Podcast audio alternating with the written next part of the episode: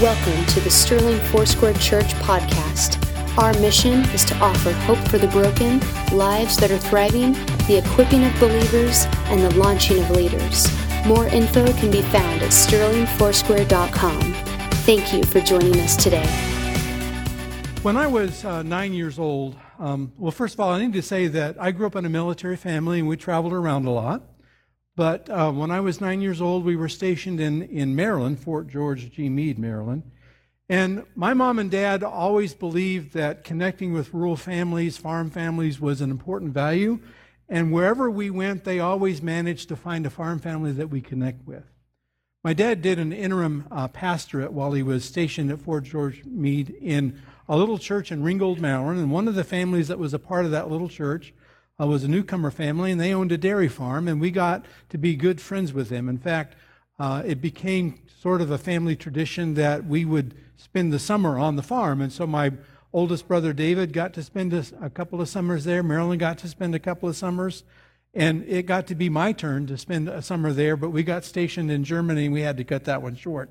But at any rate, we had this farm connection. And I remember when I was nine years old that we were up on the farm and uh, they had a, a, trailer in the barn that was full of hay that they wanted to pull out. And for some reason, I managed to get onto the tractor seat in front of the, the, steering wheel and all that kind of stuff. My feet could barely touch the pedals. Fortunately, the, the gas is on the column, and there's, you know, once you put it in gear, you don't have to shift or anything like that. So I thought I could drive this tractor and I could pull this trailer out of the barn and everything would be really cool and I might even be a hero. Well, let me tell you, nine years old, lots of things can you imagine in your mind that don't become reality. I pulled the trailer out, and somebody said that we needed to turn, so I turned the wheel.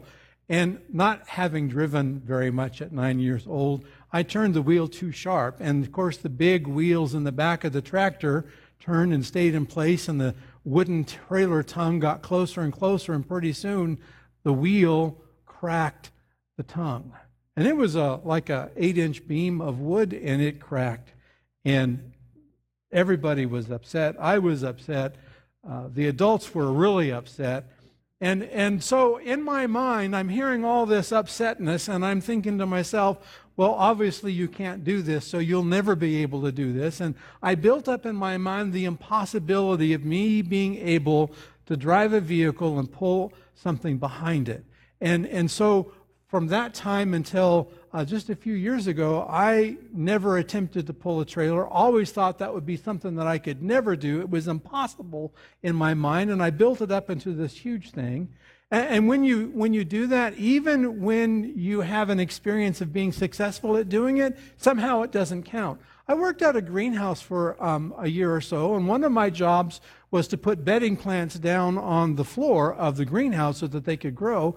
And what we had to do was drive an electric cart with four trailers behind it down to the bedding floor, unload them, turn around and haul it back up so it could be refilled uh, and bring some more down. Even though I was pulling four trailers at a time with an electric cart, in my mind it's an impossible thing for me to drive something and pull a trailer.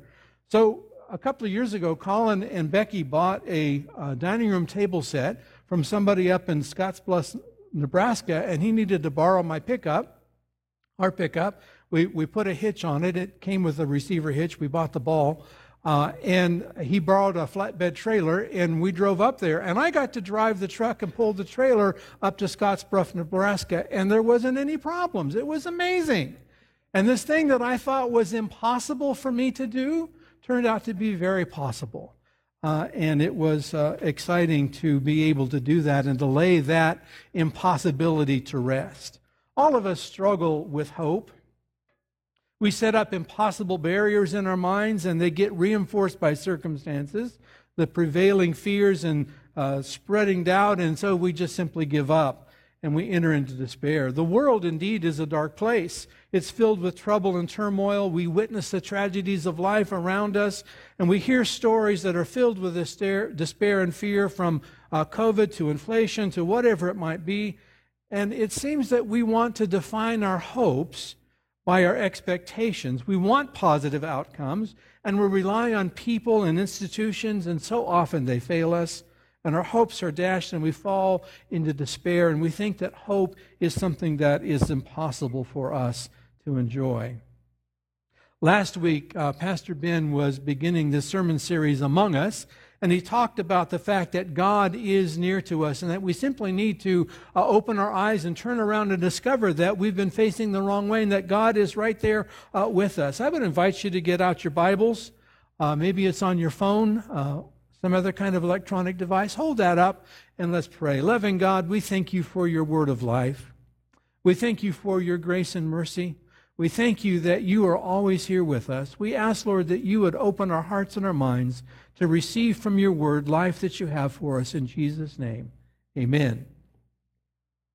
Well, nothing is impossible with God. Luke 137 uh, says that. Nothing will be impossible with God. And I want you to notice, first of all, the, the preposition that is there. And notice that it is not for. So often we say, nothing is impossible for God. And that's true. God is all powerful and he can do anything. And he has uh, the ability uh, and he has that uh, power to do anything. So nothing is impossible for God. And yet, when we say it that way, it seems that God is way up there, out there, disconnected from us. And even though we believe that God can do uh, all things, we don't think He might do those things for us because he's way out there. That is that transcendent idea of God that we're separated by distance. But notice what Luke writes is nothing, for nothing will be impossible with God.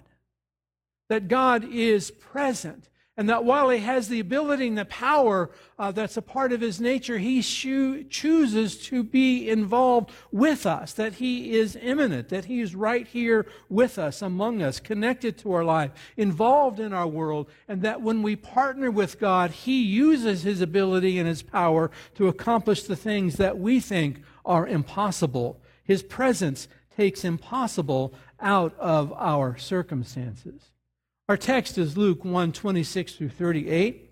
It is the announcement of the birth of Jesus uh, that the angel Gabriel gave to Mary in Nazareth. And the story goes this way In the sixth month, the angel Gabriel was sent from God to a city of Galilee named Nazareth, to a virgin betrothed to a man whose name was Joseph, of the house of David. And the virgin's name was Mary. And he came to her and said, Greetings, O favored one, the Lord is with you. But she was greatly troubled at the saying and tried to discern what sort of greeting this might be. And the angel said to her, Do not be afraid, Mary, for you have found favor with God. And behold, you will conceive in your womb and bear a son, and you shall call his name Jesus. He will be great and will be called the Son of the Most High. And the Lord God will give to him the throne of his father David, and he will reign over the house of Jacob forever, and of his kingdom there will be no end. And Mary said to the angel, How will this be, since I am a virgin? And the angel answered her, The Holy Spirit will come upon you, and the power of the Most High will overshadow you. Therefore, the child to be born will be called Holy, the Son of God. And behold, your relative Elizabeth, in her old age, has also conceived a son. And this is the sixth month with her who was called barren, for nothing will be impossible with God. And Mary said, Behold, I am the servant of the Lord. Let it be to me according to your word. And the angel departed from her. Nothing will be impossible with God. You see, our hope is grounded in the promises of God. And Jesus is the personification of our hope. He embodies our hope. He is the incarnation of our hope. That in his person, he bears our hope. And so the more we come to know Jesus, the more our hope is enlivened. Hebrews 6, 17 through 20 says this about hope. So when God desired to show more convincingly to the heirs of the promise the unchangeable character of his purpose, he guaranteed it with an oath so that by two unchangeable things in which it is impossible for God to lie, we who have fled for refuge might have strong encouragement to hold fast to the hope set before us. We have this as a sure and steadfast anchor of the soul, a hope that enters into the inner place behind the curtain, where Jesus has gone as a forerunner on our behalf, having become a high priest forever after the order of Melchizedek. Jesus is the anchor of our soul, that the hope that he embodies is the anchor of our soul. He holds us fast. He keeps us from drifting by wind or by wave. Jesus has entered into the Holy of Holies to administer His grace, not into a temple on earth, but into the temple that is in heaven. And there, as high priest, He makes the atoning sacrifice for us. And He also lifts each of us up by name as He prays as an intercessor on our behalf as he does his high priestly duties. And, so we can have hope because Jesus is in the presence of God and he embodies our hope. You see, Jesus fulfills all the promises of God.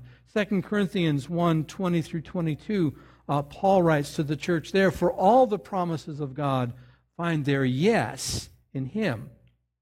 That is why it is through him that we utter our amen to God for his glory.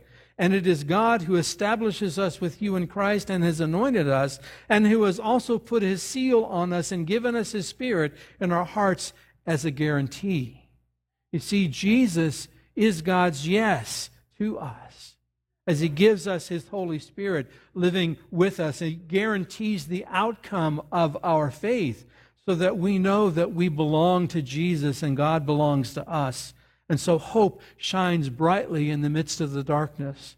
All of the hope that we have is grounded in the promises that Jesus made, makes to us. We indeed live in dark and troubling times. There is so much about this world that is not right, and it is filled with darkness. And yet, our faith in Jesus Christ was created for such a time as this. That in the midst of darkness, our hope shines all the brighter. That it stands out all the more for people to see because of who Jesus is. Paul discovered that in his weakness, in his powerlessness, in his ineffectiveness, in his inability to be rid of a troubling uh, thorn in his flesh. He discovered that God's power is manifested in his weakness. So if you're feeling a little bit of despair, if you're feeling surrounded by the darkness, if you are uh, in that place that doesn't feel so comfortable, know that you are in a very good place because it is in the midst of weakness it is in the place of darkness, it is in the place of trouble that the power of God is manifested in our life. We see it as impossible, but for God, all things are possible with God. In this story of the angel announcing the birth of Jesus, we find lots of things that appear to be impossible. Uh, one of the things is the promise of a savior that is fulfilled luke 131 says and behold you will conceive in your womb and bear a son and you shall call his name jesus God had promised way back at the beginning of uh, the Old Testament in Genesis chapter 3, verse 15, as he's speaking to Adam and Eve and to the serpent, uh, Jesus uh, or God makes this declaration I will put enmity between you and the woman and between your offspring and her offspring. He shall bruise your head and you shall bruise his heel. And so there is uh, the very first promise of hope of salvation that one day Satan would be defeated. One day Satan would be destroyed. One day all of his ill effects would be healed. And that promise is fulfilled in Jesus. And the announcement to Mary is the beginning of the fulfillment of that promise. The very name Jesus, when we speak the name of Jesus, what we are speaking in Hebrew is God saves. It's a declaration that God is at the work of salvation, that He is the one who is our Savior, and that in Jesus Christ He is saving us. And so that promise is fulfilled in Jesus to bring healing, to release captives, uh, to bind up the brokenhearted. Jesus came to bring life, not only here and now, but also eternally. And his birth marks the beginning of that fulfillment. The fulfillment is, is found in his cross, in his tomb, in his resurrection, in his ascension, in his uh, being present fully with God so that he can be present fully with us wherever we might be in the world. 1 Timothy 3:16 is a succinct poetic statement of the good news of Jesus Christ. And Paul writes there to Timothy these words, "Great indeed we confess is the mystery of godliness." He was manifested in the flesh, vindicated by the Spirit, seen by angels or messengers, proclaimed among the nations, believed on in the world, and taken up in glory. There's the whole gospel from the incarnation to the ascension. Uh, it is all there that Jesus is the one who has accomplished that, that Jesus will indeed save us, and that we can count upon that promise because it is our hope.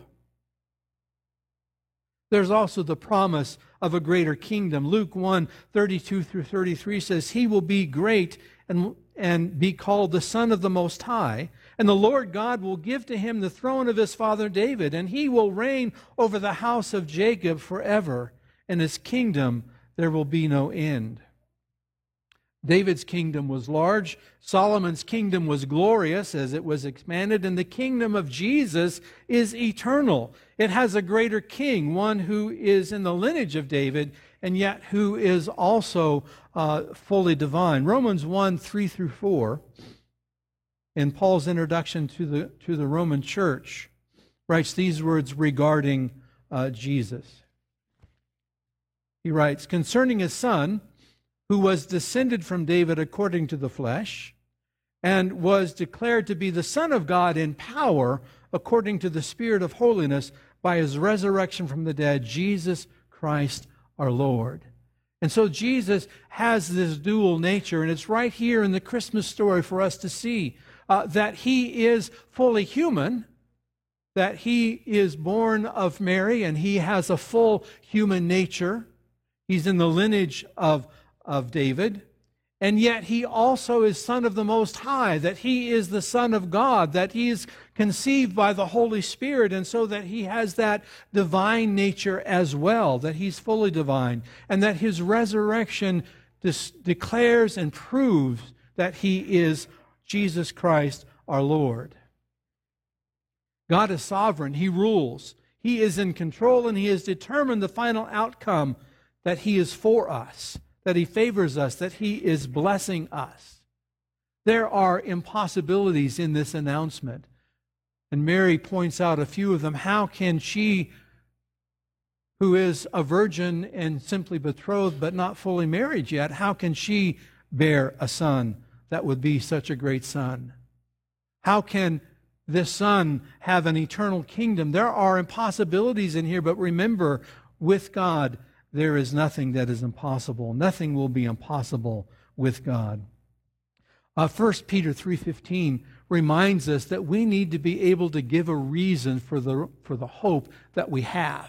We have hope in Jesus Christ, but we need to be able to identify the reasons that we have hope so that we can share those reasons with people who ask us about the hope that we have. And our hope is grounded in the promises that God has made to us in Jesus Christ.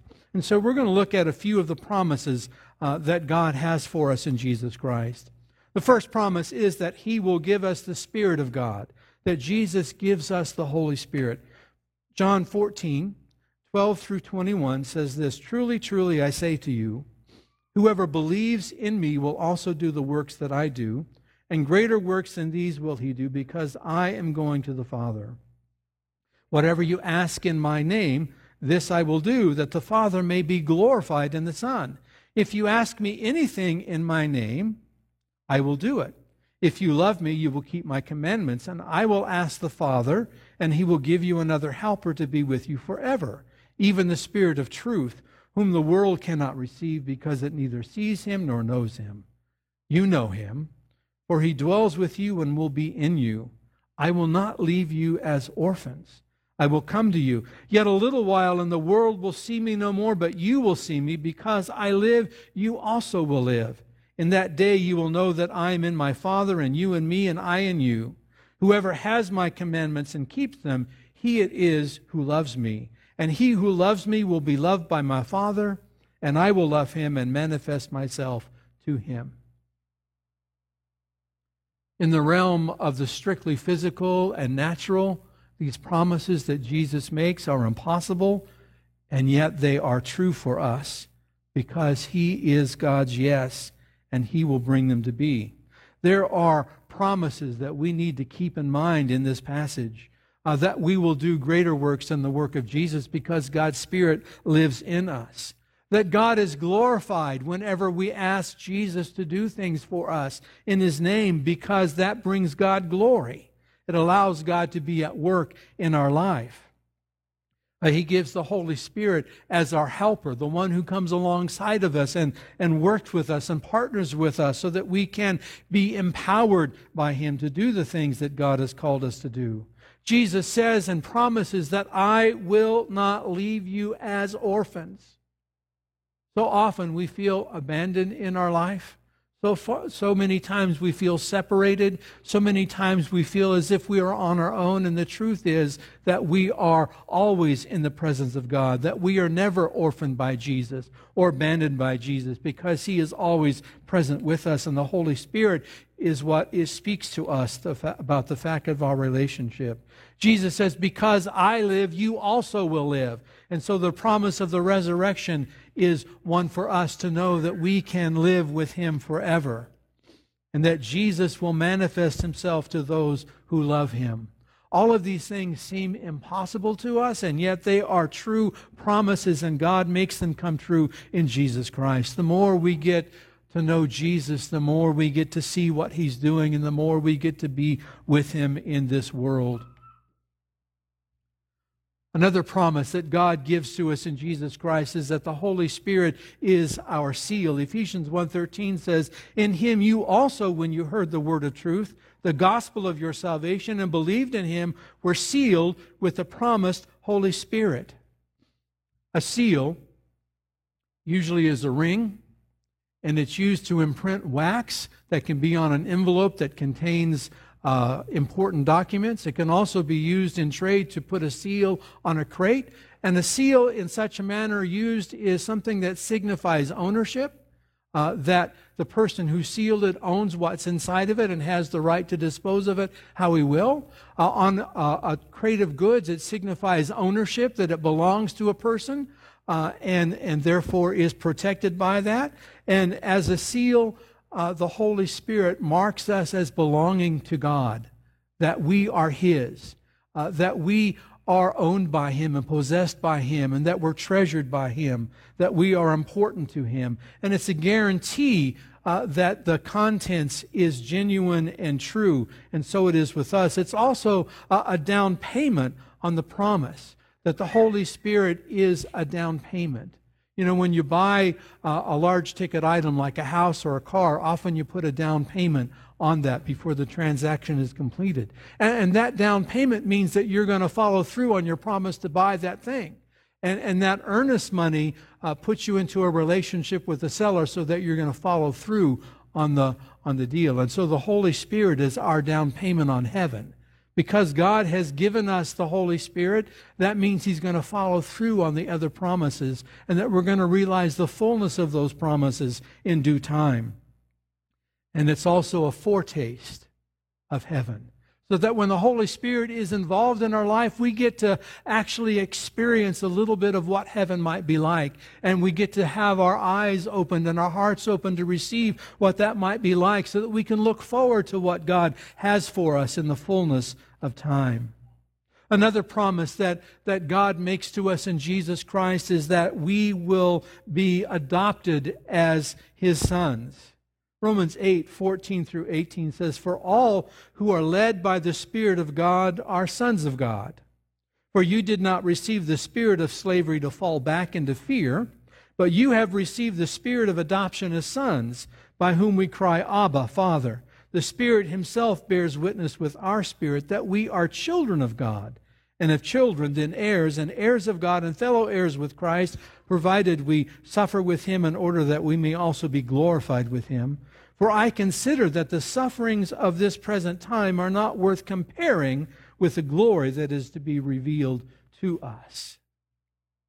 When God adopts us into his family, uh, that is a demarcation of the fact that something new has come. In the Roman world, when a person was adopted, their old name, their old life, everything attached to that old life was declared dead and buried.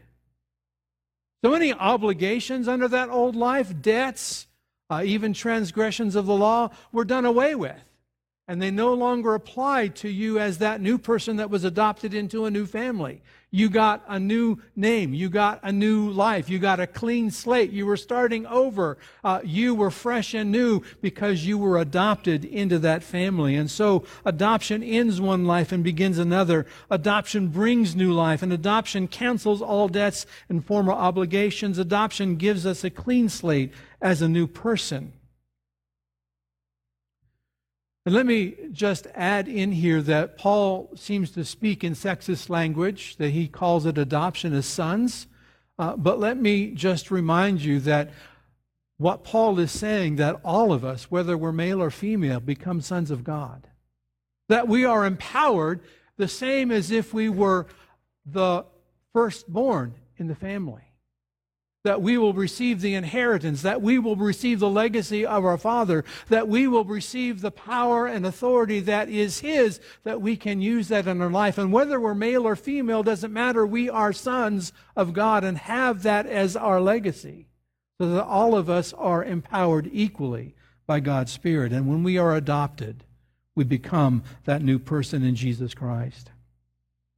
The promise that God gives to us is that we will become a habitation of God, that we will become a place where God dwells. Jesus the Father, the Holy Spirit will live with us. John 14, 23 says, Jesus answered one of his disciples and said, If anyone loves me, he will keep my word, and my Father will love him, and we will come to him and make our home with him.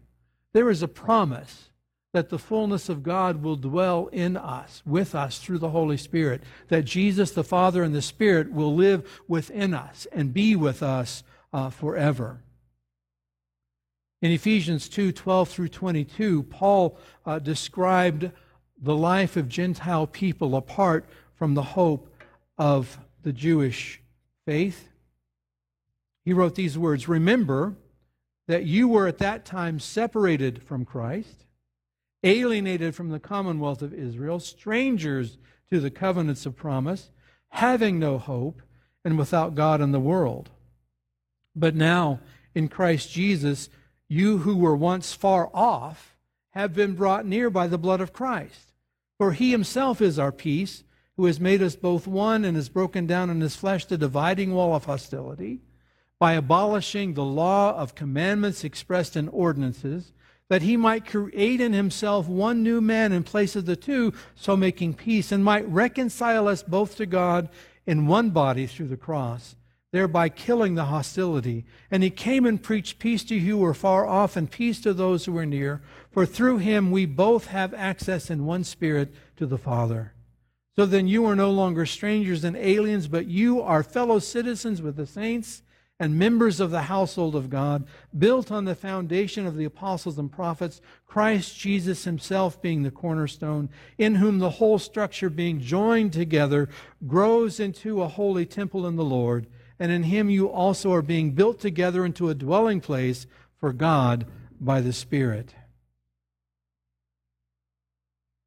When we were separated from Christ before Jesus came into our life, we were without hope in this world.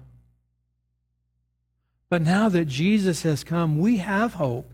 And Jesus is taking all of the, the separations, the barriers, the labels, all those things that separate us, and he's done away with them in his cross. And he is bringing us together into his body, creating a new humanity. And because he's doing that, we have the promise that God will live in us and that together we will become that dwelling place of God's Spirit. That's what Peter was saying as he wrote uh, 1 Peter 2 4 and 5 that we're built into a holy temple of God. As you come to Him, a living stone, rejected by men, but in the sight of God, chosen and precious, you yourselves, like living stones, are being built up as a spiritual house to be a holy priesthood, to offer spiritual sacrifices acceptable to God through Jesus Christ. Each one of us is a stone that has come alive because of God's Spirit living in us. And Jesus, the master building, is taking each one of us and assembling us into a temple of God so that not only does the Spirit of God dwell in us individually, but the Spirit of God dwells in us as God's people.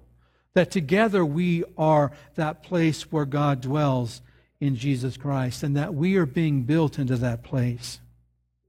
We're royal children of our Father.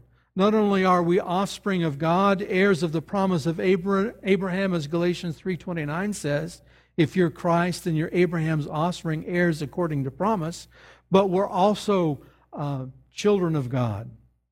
In Ephesians 1.18, Paul reminds us to let our hearts be enlightened, to open the eyes of our hearts. He says, having the eyes of your hearts enlightened, that you may know what is the hope to which he's called you, what are the riches of his glorious inheritance in the saints because we are children of God, we have an inheritance, we have a legacy that God has for us. And Jesus reminds us that, that when we do the will of God, that we are actually becoming brothers and sisters with him. Mark 3:35 as Jesus is teaching his family has come to take him away because they're concerned about his mental health and Jesus speaks to the people uh, that he's teaching and he says these words for whoever does the will of God he is my brother and sister and mother. And so when we do God's will, we become God's children. And indeed, we are royal children. 1 Peter 2 9 and 10, as Paul, as Peter continues that little passage, he says, But you are a chosen race, a royal priesthood, a holy nation, a people for his own possession, that you may proclaim the excellence, excellencies of him who called you out of darkness into his marvelous lights. Once you were not a people but now you are God's people. Once you had not received mercy, but now you have received mercy. And so we are chosen by God. We've become a royal priesthood to offer uh, praise and prayer to God, a holy nation set apart for God's work, called out of darkness into light. And because of that, we share in the victory that God has for us in Jesus Christ. 1 Corinthians 15 57. But thanks be to God who gives us the victory through our Lord Jesus Christ. Jesus has won the ultimate victory, and he shares that victory with us. Remember, for nothing will be impossible with God. Hope is grounded in the promise of our Father. He has announced his salvation, and he has given us assurance of our legacy as his children by the down payment of his Holy Spirit in our life. I would invite you to stand as you're able. Uh, worship band, if you'd come up on the platform.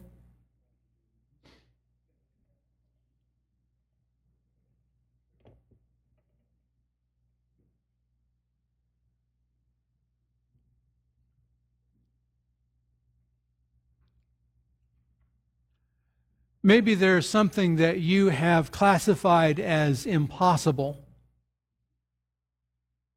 Something that you know you can't do. Something that's so big you think God can't even do it. And you've labeled it as impossible in your mind, and it is like an anchor that holds you in place, and you can't move forward with God. Remember, nothing is impossible with God. And today is your opportunity to let that impossible thing be classified as possible for God that you can lay it down at His feet and He will deal with it. He'll take it away and He will open your eyes so that you can see that you can move through that. What is impossible for you and I to do in our own strength and our own power is possible for God to do in us and with us and through us. And all we need to do is come to Jesus and give that to Him, to lay it down at His feet, and to receive from Him hope and power and grace. That Jesus wants to take your impossible thing and make it possible. To give you life when all you see is death. To give you hope where all you see is despair. To give you light in the midst of darkness where all you can see is darkness. The power of Jesus is present and He's near you right now and He's whispering your name simply to come to Him and take this thing that seems impossible and give it to Him. And He will make a way for you because He is the promise keeper. He's the waymaker. He's the one that gives us hope and life. You have promises that God has given to you. And right now, you can walk into those. You can say yes to Jesus, and with Him, you can move into the things that He has for you the hope that He has for you, the promises of life eternal, the hope uh, that you can become filled with light, that you can be His Son, and that He lover, loves you and favors you and is with you and for you. Keep saying yes to Jesus and walk into the hope that He has for you this morning. Imagine what our life would be like as a congregation. There are things that, that we say are impossible as God's people to do. And yet, if we'll simply lay those down at His feet, He will do those things in us and with us and through us. That if we keep our eyes focused on Jesus, He will move us forward into the things that we can't even imagine. What is impossible for us is very possible for God. And this morning, as we come to Him, let us say our yes to Him. Let us lay down those impossibilities at His feet so that He can make all things possible for us this morning. Would you pray with me? Oh, loving God, we thank you that you are the God who makes impossible things possible, that you break barriers, uh, that you break chains, that you remove obstacles and that you move us forward in life. That when we walk with you, we are, are able to do far more than we can imagine or think, and that your power is what accomplishes all things for us. And so far, so far, Lord, we ask that you would be here, that you would be with us, that you would remove from us the things that we think count as impossible and that you would show us what we can do with you. Open our eyes, open our hearts, that we might receive your grace and that we might move forward with you in life. In the name of Jesus Christ, amen. So, this action steps that I have for you first of all, pray for wisdom that you would see what's impossible and give it to God. Stop looking backward and look forward to what God's doing enlist other people to pray with you for uh, the letting go of those impossible things, and then listen with open ears and eyes for how God is answering your prayer. Amen.